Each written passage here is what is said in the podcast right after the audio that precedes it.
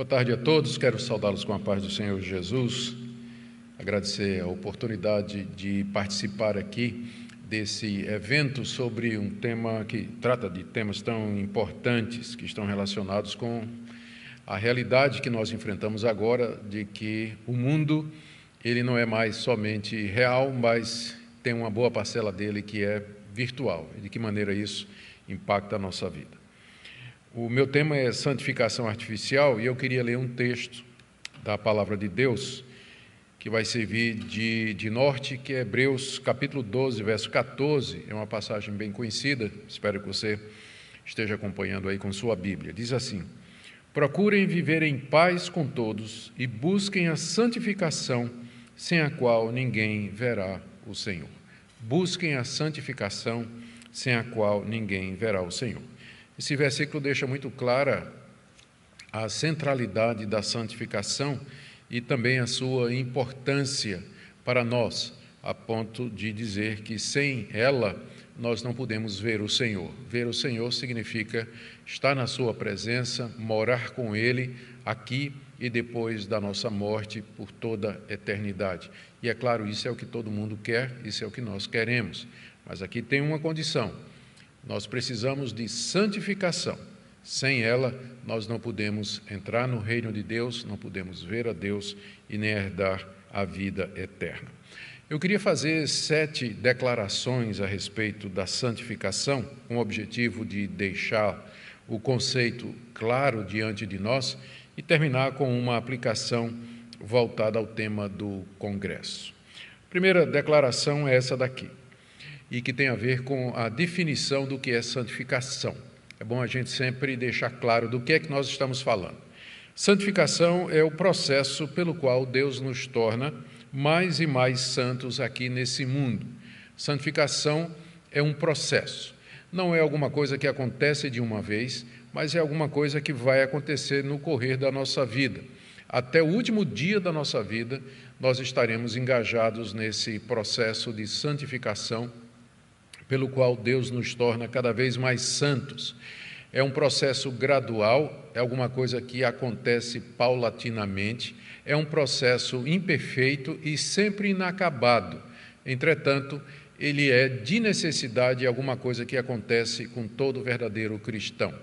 É através desse processo que Deus nos faz cada vez mais parecidos com seu Filho Jesus Cristo, e essa é a razão pela qual nós somos eleitos, nós somos escolhidos e chamados, e pelo qual também Deus faz com que nós pequemos cada vez menos e obedeçamos a Ele cada vez mais. À luz desse conceito, espera-se que os cristãos, quanto mais tempo eles têm de vida e de experiência com Deus, mais santos eles serão, uma vez que nós dissemos que esse processo é um processo gradual.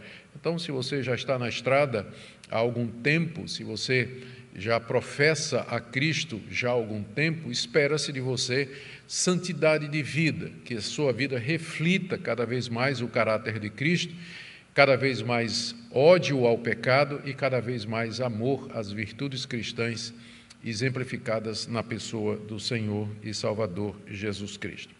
Agora vou para uma segunda declaração, que a santificação é alguma coisa que acontece depois da justificação e antes da glorificação. Deixa eu explicar. A justificação é aquele ato de Deus pelo qual ele nos torna, nos declara justos, na verdade, ele nos declara justos e de forma que sobre nós não existe mais nenhuma culpa que nós merecemos por conta dos nossos pecados. A justificação liberta da culpa do pecado. Ao nos declarar justos, Deus retira de cima de nós toda aquela condenação que antes estava por conta das nossas iniquidades e da nossa desobediência. Quebra da lei de Deus traz culpa e condenação. Na justificação, Deus tira essa culpa. Deus nos declara justos e passa a nos tratar como pessoas justas. Portanto, justificação é um ato de Deus e ele está no início da vida cristã. A glorificação é o ato final desse processo em que Deus nos liberta da presença do pecado. E ele vai acontecer por ocasião da ressurreição dos mortos, quando nós seremos ressuscitados e teremos um corpo glorioso, semelhante ao corpo do Senhor Jesus, onde não há mais traço nenhum de pecado. Ou seja, isso é alguma coisa que está no, no futuro. Então veja: no início da vida cristã, justificação, livres da culpa do pecado. No final, por assim dizer, glorificação, livres da presença do pecado. E tudo que está no meio é a santificação. É o momento que nós estamos vivendo agora.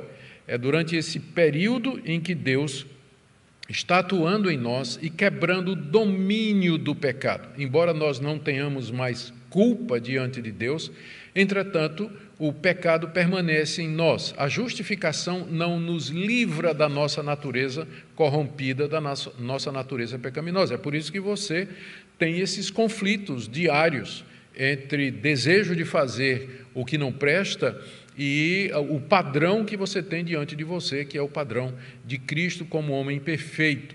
E esse conflito, ele marca esse período de santificação. É um processo real e nós sentimos os efeitos disso. Note que na justificação, a gente não sente coisa nenhuma, porque é um ato de Deus, é, alguma, é uma transação que acontece nas regiões celestiais. Deus nos trata como justos, passa a nos tratar como justos. A gente não sente, não é uma experiência. A glorificação será uma experiência gloriosa e maravilhosa. A santificação, que é tudo que está entre essas duas coisas, esses dois atos de Deus, é também uma experiência onde nós vivemos, sentimos na prática os efeitos da morte de Cristo por nós e da sua ressurreição. Então, essa é a segunda declaração que eu queria fazer para que você situe bem onde fica a santificação. Ela está enraizada na justificação e termina na glorificação. E aqui vem a minha terceira declaração.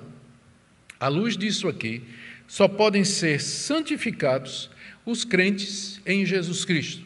A santificação é uma coisa que não acontece com os ímpios, que não acontece com o mundo, que não acontece com os descrentes mas é alguma coisa exclusiva daqueles que foram justificados, nasceram de novo, foram regenerados, tiveram uma mudança profunda no seu ser e uma reorientação moral e ética espiritual na sua vida.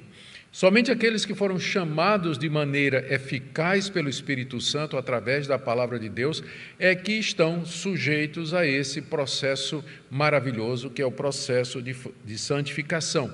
Somente os que nasceram de novo é que podem experimentar isso aí. Aqueles em quem foi criado um novo coração e a quem foi dada uma nova orientação na vida. Isso explica porque é que tem pessoas que se declaram cristãs, mas que não, onde, eh, cuja vida não reflete mudança nenhuma, transformação nenhuma, ah, e nem um crescimento gradual na santificação. Porque essas pessoas nunca nasceram de novo, elas nunca foram de fato regeneradas, nunca foram justificadas. Isso explica porque tem gente que passa anos na igreja, frequentando a igreja, qualquer que ela seja, mas não, não há diferença na vida daquela, na sua vida não tem diferença nenhuma de comportamento da vida dos ímpios, da vida dos descrentes, do pessoal que vive eh, que, fora da igreja e que de fato não conhece a Deus. Porque santificação é somente para quem nasceu de novo. Nasceu de novo. Aliás, essa é uma das evidências que nós temos de que nós somos salvos. É que está havendo santificação na nossa vida. A certeza da nossa salvação é baseada, entre outras coisas, nos efeitos da santificação. Se eu não percebo em mim ódio ao pecado, poder para dizer não ao pecado, um crescimento na minha semelhança com Jesus Cristo, amor a Deus e a Sua palavra, qual é a base que eu tenho para dizer que eu sou salvo? Não tenho base nenhuma. A segurança da salvação está enraizada na santificação. Eu só sei que eu sou salvo porque existem em mim sinais de que eu estou sendo santificado pelo Espírito Santo. Porque o Espírito de Deus santifica somente aqueles que nasceram de novo, aqueles que foram regenerados, aqueles que foram justificados. Minha quarta declaração é essa daqui. A santificação é alguma coisa bem real e pessoal. É alguma coisa que nós experimentamos aqui na nossa vida, no dia a dia. É diferente, como eu já disse, da justificação e da adoção, que são atos declaratórios de Deus. Na santificação, nós experimentamos de fato a mortificação do pecado e o despertamento para as coisas de Deus. Antes de conhecer a Cristo, eu vivi uma vida em pecado, vivi uma vida longe de Deus, fazendo coisas que desagradam a Deus. Só que eu não tinha a menor consciência disso, ou eu não me preocupava com isso, eu não sentia culpa por isso. Mas depois que eu nasci de novo, depois que eu fui justificado por Deus mediante Jesus Cristo, depois que eu fui chamado eficazmente pelo Espírito Santo através da palavra de Deus, a minha atitude com relação ao pecado mudou. Eu continuo um pecador, só que agora eu estou consciente disso, só que agora eu aborreço isso, eu tenho raiva disso, dessa minha tendência, dessa minha vontade, dessa minha escravidão ao desejo de fazer o que é ruim, aquilo que é mal. E quando eventualmente eu venho a tropeçar, isso me entristece, isso me envergonha, eu clamo a Deus, eu peço perdão a Deus, eu peço que Ele me limpe, peço que Ele me purifique, peço que Ele não me deixe mais cair nisso. A pergunta é: existe isso na sua vida? É assim que você reage diante do mal, diante do pecado em que você incorre algumas vezes? Ou é alguma coisa que você vê como normal, alguma coisa que todo mundo faz, que Deus não liga? A santificação é uma experiência pessoal e real, e faz parte dela aborrecer o pecado, ter convicção de pecado, quebrantamento e arrependimento. Viver num estado constante de penitência diante de Deus é prova de que você de fato é salvo e que está nesse processo de santificação. E vindo na mão oposta, do outro lado, por outro lado, depois que eu me converti a Jesus Cristo, eu passei a amar aquelas coisas que eu detestava, que eu tinha ojeriza e que eu desprezava. Passei a amar a Bíblia, passei a amar a, a palavra de Deus, a, querer tirar tempo em oração. Antes de, de ser convertido, eu não, eu não orava, eu não tinha essa preocupação. Mas agora eu não consigo passar os meus dias sem orar, sem buscar a Deus, sem querer estar perto dele, sentir a sua presença, colocar diante dele os meus fardos e as minhas angústias. É assim também com você.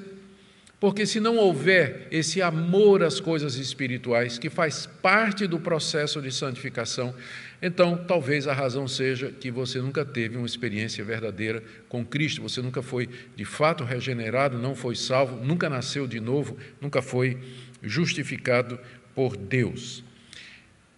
Está claro isso? Vamos agora para a minha quinta declaração.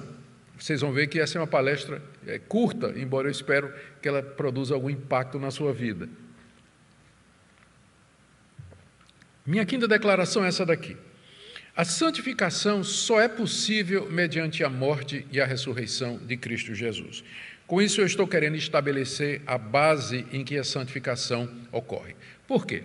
Porque tem muita gente que entende que foi salvo pela graça, mediante a fé, e na hora da santificação muda para modo obras. Ele muda. Sou salvo pela graça, mas eu tenho que viver na prática das obras para poder me manter salvo e para poder agradar a Deus. Não. A santificação, assim como a justificação e futuramente a glorificação, só é possível por causa da obra de Cristo Jesus, por conta da morte dele e da ressurreição. E você pergunta, mas o que é que isso tem a ver comigo? Cristo morreu há dois mil anos atrás. Como é que eu participo disso? É que Cristo é o nosso cabeça, ele é o nosso representante. A gente usa o termo representante federal em teologia. Cristo, o que aconteceu com Cristo, aconteceu com todos aqueles que ele representava. Da mesma forma que em Adão nós caímos e nos tornamos pecadores, em Cristo nós somos salvos e santificados. A nossa união com Cristo é a base para a santificação. Quando Cristo morreu na cruz, nós morremos com ele para o pecado. quando ele ressuscitou ao terceiro dia, nós revivemos para Deus. Portanto, a base para a nossa santificação é a nossa união com Cristo. Onde é que eu vou encontrar forças para combater o pecado que há em mim? Eu não tenho forças, eu não tenho. O, o velho homem que está em mim, o, o, Adão que existe em mim, ele é mais forte do que Augustus. Onde, onde é que eu vou encontrar forças para derrotar Adão?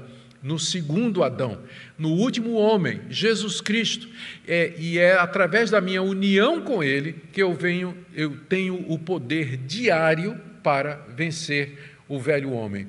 Eu tenho certeza que você já se perguntou isso e que você já sentiu isso, não é? A sua impotência, sua falta de poder espiritual para conquistar o pecado que está no seu coração. E você já se sentiu frustrado, tentou várias vezes, fracassou, volta a cometer os mesmos pecados vez após vez. Provavelmente você está tentando se santificar na força da carne tentando se santificar com base nos seus próprios recursos, na sua própria energia, na sua própria disposição.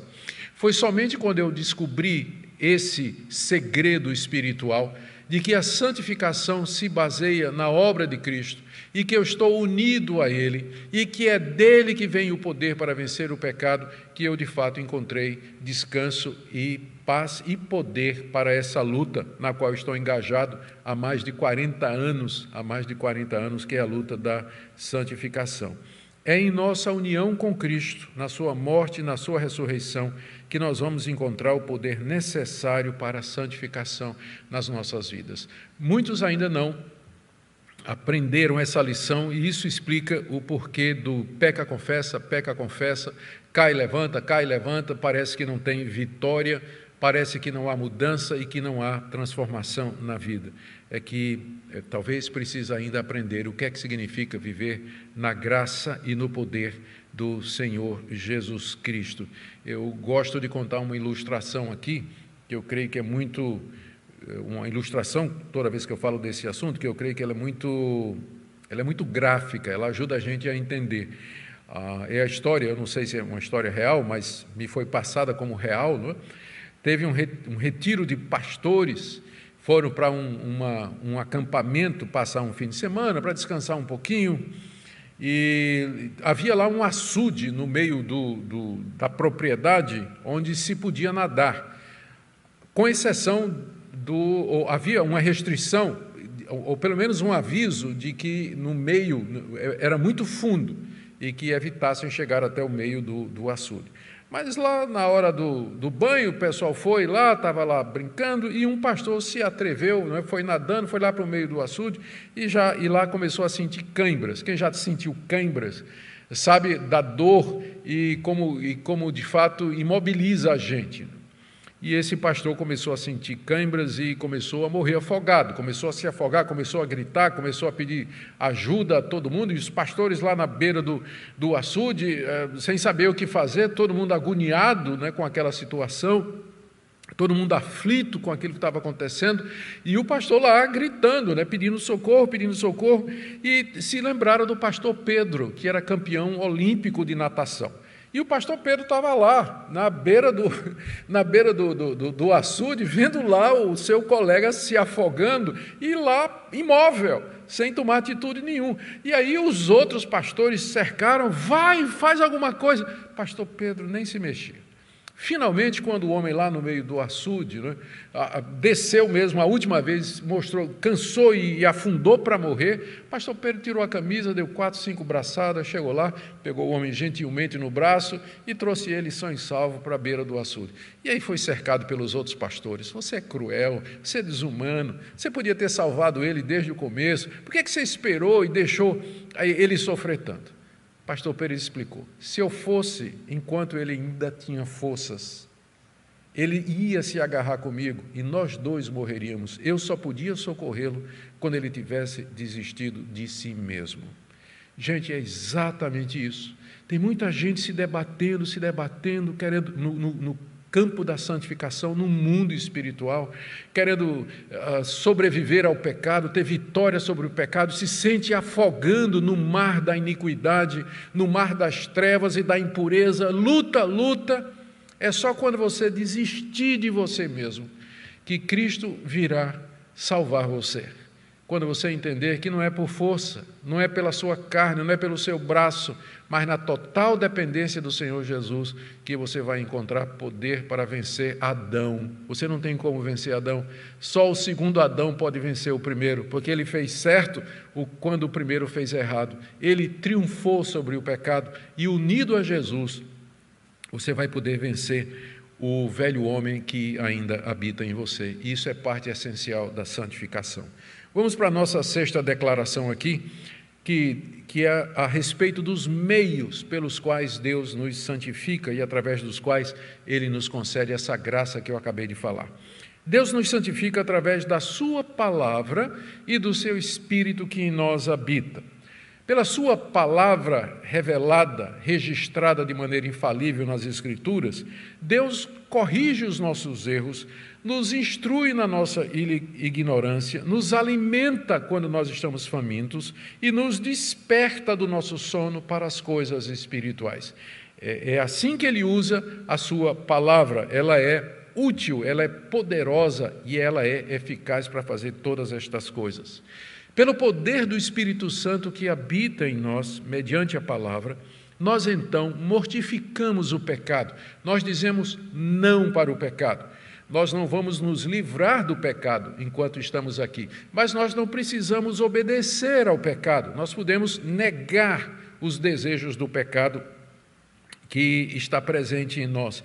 E assim, pelo poder do Espírito Santo, também produzir aquele fruto descrito em Gálatas capítulo 5, onde o apóstolo Paulo fala como sendo o fruto do Espírito e menciona, entre outras coisas, amor, fidelidade, paz, domínio próprio, benignidade, bondade, toda pureza, todas estas coisas que fazem parte da santificação e que são um reflexo do caráter santo do Senhor Jesus.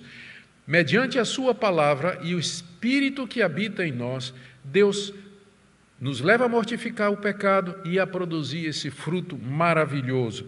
Daí então a necessidade de nós usarmos todos os meios que Deus colocou à nossa disposição para a santificação. E eu quero mencionar alguns deles aqui, uma vez que eles têm tudo a ver com o tema desse encontro, desse evento. Ah, a gente se refere a esses meios como sendo meios de graça, ou seja, instrumentos pelos quais Deus canaliza a sua graça para o nosso coração, para que nós possamos mortificar o pecado e abraçar aquelas virtudes cristãs recomendadas na Bíblia. O primeiro e maior de todos, sem dúvida, é a leitura e meditação na palavra de Deus é encher a nossa mente e o nosso coração com a Escritura, meditar nela e obedecê-la. À medida que você faz isso, você vai crescer no processo de santificação, porque, como eu disse, a palavra é o meio pelo qual Deus nos santifica. Não existe santificação à parte da palavra de Deus. Não somente ler e meditar e obedecer a palavra de Deus, mas ouvir essa palavra pregada, acolher essa pregação no seu coração. Também orar individualmente e coletivamente, juntamente com os irmãos. Na Bíblia há diversas passagens se referindo à oração como sendo algo coletivo, que nós fazemos juntos, intercedendo uns pelos outros, agradecendo a Deus pela vida dos outros, orando uns pelos outros, essa expressão uns aos outros e uns pelos outros é muito comum nas cartas do Novo Testamento, particularmente naquelas partes práticas das epístolas, que é a parte final. Louvores a Deus, louvar a Deus através de cânticos congregacionais, juntamente com o povo de Deus, exaltar as maravilhas de Deus. O Espírito Santo usa isso para nos despertar, encher de esperança, de alegria e participar da vida da igreja, estudos, comunhão, compartilhar juntamente com os irmãos, buscar ajuda, aconselhamento, todos estes são meios, podia citar aqui também, é claro, a participação na ceia do Senhor, são o que a gente chama de meios de graça. E esses meios de graça, eles são dados à igreja coletivamente. Isso aqui é muito importante existe essa perspectiva individualista da santidade, da plenitude espiritual, do crescimento espiritual, que é muito é muito baseado nos movimentos de santidade e no pietismo dos Estados Unidos, dos avivamentos do século XIX, e que influenciaram os missionários que primeiro nos trouxeram a palavra de Deus. Então, no, nos grandes avivamentos que aconteceram nos Estados Unidos no século XIX e, e, e também no século XX, a, a, houve muita ênfase na piedade individual e se esqueceu bastante do aspecto coletivo. Estudando a Bíblia, a gente percebe que Deus promete derramar o seu Espírito e nos encher do Espírito Santo em coletividade. Quando nós estamos juntos, como igreja, participando da vida da comunidade, é quando Deus nos enche do Espírito Santo, é quando Deus trabalha na nossa santificação, quando nós exercemos os nossos dons, nós abençoamos outras pessoas e somos abençoados por elas também. Então, a vida em comunidade é essencial na santificação individual. Eu me santifico, eu cresço em santidade quando eu participo com os meus irmãos em tudo aquilo que a Bíblia diz que a igreja deve ser e deve fazer. Então, está aqui esse ponto número 6. Deus nos santifica pela Sua palavra e pelo Espírito Santo, lembrando que os meios de graça nos foram dados como indivíduos que fazem parte de uma coletividade. Lembrando sempre que a igreja é descrita através de metáforas que ilustram essa união, essa unidade que existe entre os seus membros. Por exemplo, Jesus disse: Eu sou a videira, essa analogia de uma árvore onde Jesus é o tronco e a raiz e nós somos os galhos e o fruto dessa, dessa árvore. Ou então a Bíblia descreve a igreja como sendo um corpo humano que é um só, mas tem muitos membros, que somos nós, ou ainda a figura de um edifício do qual nós somos as pedras, os tijolos.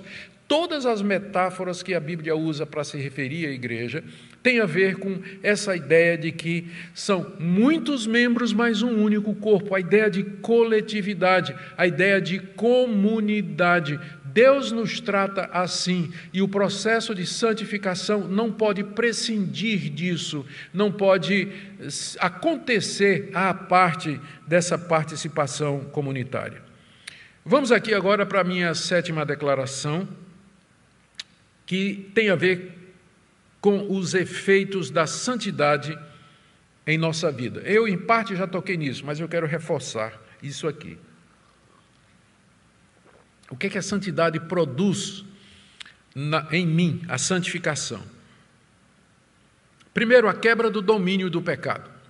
É isso que nós queremos, não é verdade? Todo crente verdadeiro, ele, ele não quer ser escravo do pecado. Ele não quer andar segundo as inclinações perversas do seu coração. Ele não quer continuar naqueles hábitos pecaminosos que ele sabe que são errados e que produzem culpa e tristeza e vergonha. Ele quer vencer isso. A santificação traz a quebra do domínio do pecado.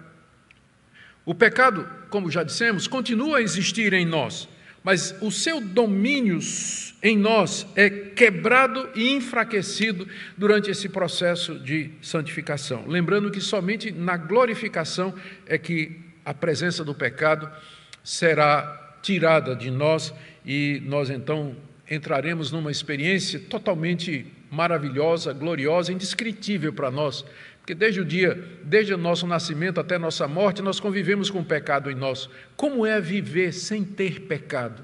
Eu não tenho ideia. Eu, eu, eu, eu anseio chegar esse dia. Vai ser uma, uma experiência extraordinária ser quem eu sou, Augustus, sem pecado, sem pecado. A glorificação me espera. Mas antes disso, eu tenho que conviver com o pecado aqui. A santificação não anula a presença dele, mas quebra o domínio dele, de maneira que eu possa viver uma vida santa diante de Deus. Não agir mais como escravo do pecado. A santificação traz mortificação das paixões e desejos ilícitos. Nós recebemos poder para dizer não ao pecado e podemos resistir às tentações da carne, do diabo e do mundo. A santificação traz crescimento no conhecimento e na graça de Deus como eu disse, eu sou crente há mais de 40 anos e eu nunca parei de aprender, nunca parei de conhecer coisas novas, de aprofundar os conhecimentos relacionados com a pessoa de Deus, de Cristo, do Espírito Santo e a sua revelação na Escritura. E é uma aventura maravilhosa. Não é tedioso, não é maçante, na verdade é alguma coisa que me motiva e enche o meu coração de expectativa, crescer no conhecimento de Deus. Nós aprendemos a apreciar mais e mais esses exercícios espirituais e os meios de graça. Eu já li há mais de 40 anos que eu venho lendo a Bíblia todo dia e não cansei, não cansei. E não é monótono, não é repetitivo. Cada vez que lê, coisas novas são vistas, passagens conhecidas são examinadas a partir de outros ângulos e do momento que eu estou vivendo. A Bíblia é sempre um livro novo. Isso tudo faz parte, são efeitos da santificação na nossa vida. E também, como parte desse efeito, eu já falei, vou só repetir: amor, alegria, paz, longanimidade, benignidade, bondade, fidelidade, mansidão e domínio próprio, o fruto do Espírito, descrito em Gálatas 5, 22, 23, aparece em nossa vida. As pessoas que querem plenitude do Espírito, ou ser cheias do Espírito Santo, muita gente que quer isso hoje associa a plenitude do Espírito com manifestações extraordinárias. Não é que Deus não possa dá-las, mas elas não estão no centro do que é ser cheio do Espírito Santo. Uma pessoa pode fazer sinais, prodígios, maravilha e é, bater na mulher em casa, ou então ser uma mulher que desonra seu marido, ou então um jovem que vive uma vida cheia de impureza.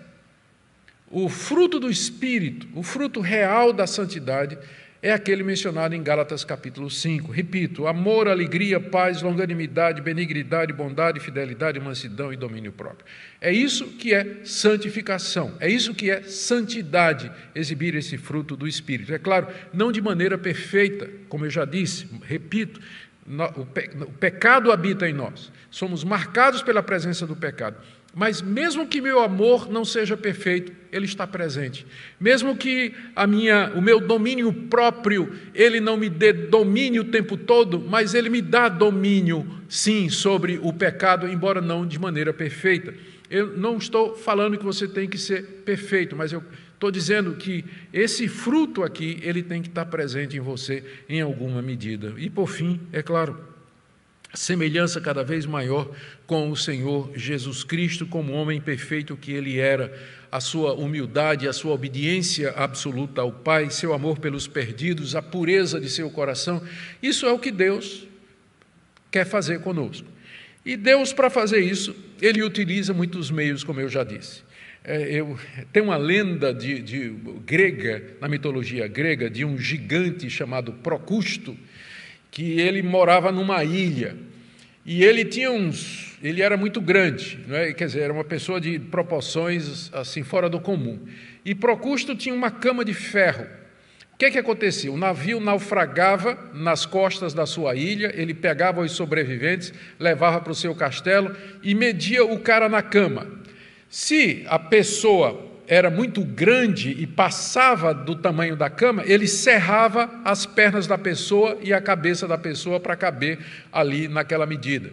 Se a pessoa era muito pequena, ele esticava a pessoa até que a pessoa coubesse ali naquele padrão. Eu sei que essa é uma ilustração meio cavernosa, né? tenebrosa, ah, talvez nem devia usar ela, mas eu, eu me lembro dela para explicar o seguinte: o modelo é Cristo.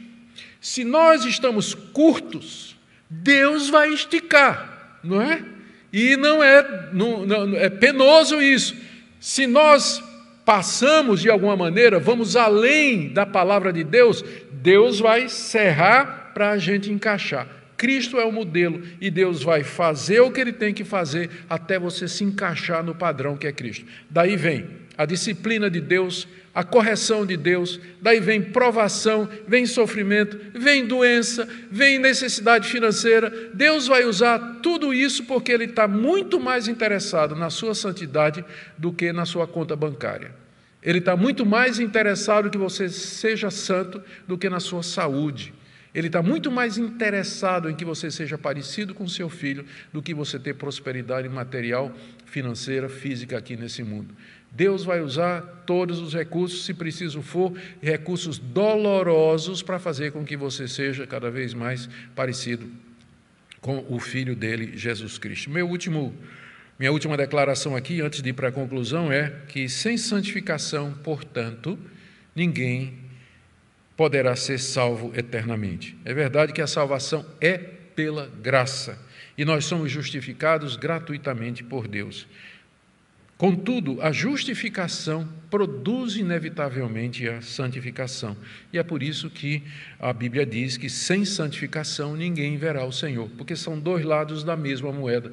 Todo aquele que foi justificado, ele vai ser santificado. E se a pessoa está sendo santificada, é porque ela já foi justificada. Então são dois lados da mesma moeda, por isso que a Bíblia diz, aquele texto que eu li aqui no início: sem santificação ninguém verá o Senhor.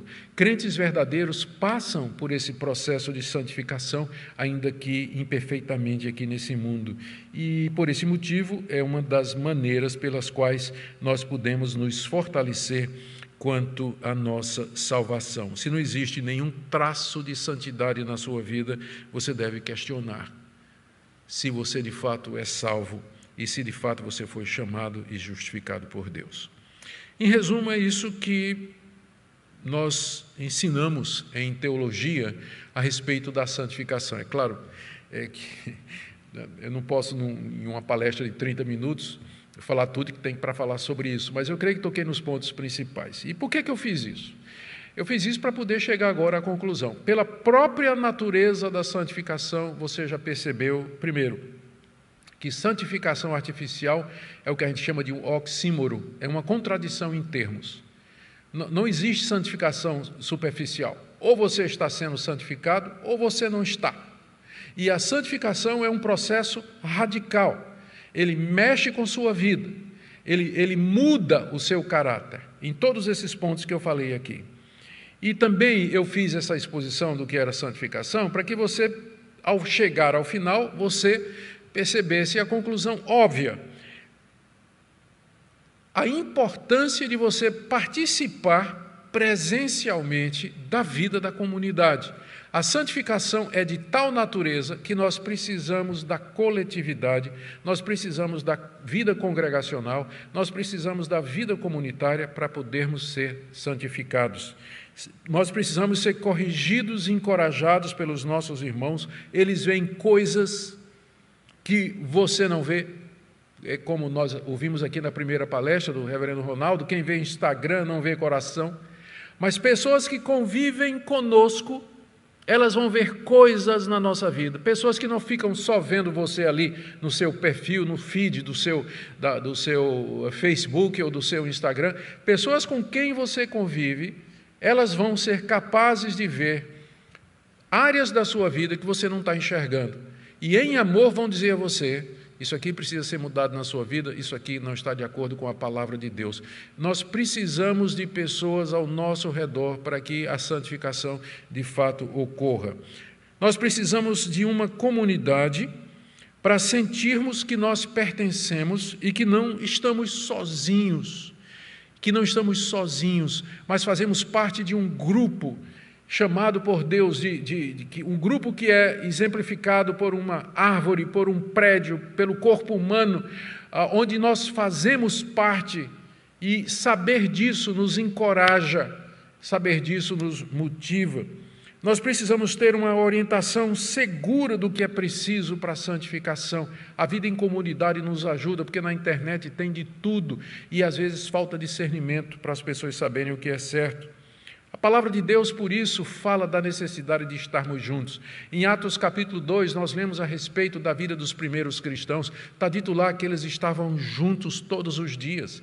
Eles tomavam as suas refeições uns com os outros, viviam na casa uns dos outros, eles compartilhavam os seus bens, eles vendiam os bens e davam para aqueles que eram necessitados. A vida em comunidade ela é estimulada no Novo Testamento exatamente por isso que nós fazemos parte de um corpo, um corpo que está crescendo para o conhecimento de Deus, Efésios capítulo 4, um corpo onde nós temos os dons e somos abençoados pelos dons dos outros. E, finalmente, aquela passagem do, na carta de Hebreus, quando o autor nos manda não deixar de congregar como já era o costume de alguns. O contexto em que o autor da carta aos Hebreus diz isso, vocês não deixem de se reunir com seus irmãos, é o contexto da santificação. Porque quando nós estamos congregando com os irmãos, estamos juntos com eles, nós podemos ser alvo das, da instrumentalidade deles em nossa vida, quando Deus os usa para nos fazer crescer em santidade. Que Deus nos ajude, queridos, para que nós sejamos cada vez mais santos, para que nós não percamos de vista a importância da necessidade de nos congregarmos. É claro que no presente isso tem sido impedido de várias maneiras. Existe a, questão real da pandemia, existe a questão jamais duvidosa das medidas restritivas que são feitas, mas de uma maneira ou de outra, ah, tem tido todas estas dificuldades. Temos expectativa de que Deus vai nos dar livramento e que breve nós podemos voltar a nos reunir com mais frequência e, e, e aí desenvolver de fato a nossa salvação, mas o quanto pudermos, o quanto tivermos oportunidade, estejamos juntos, claro, sempre usando todas as medidas para que nós possamos crescer em santidade que é real e é verdadeira. Amém? Deus abençoe sua vida e obrigado pela oportunidade de poder contribuir nesse evento. Um grande abraço.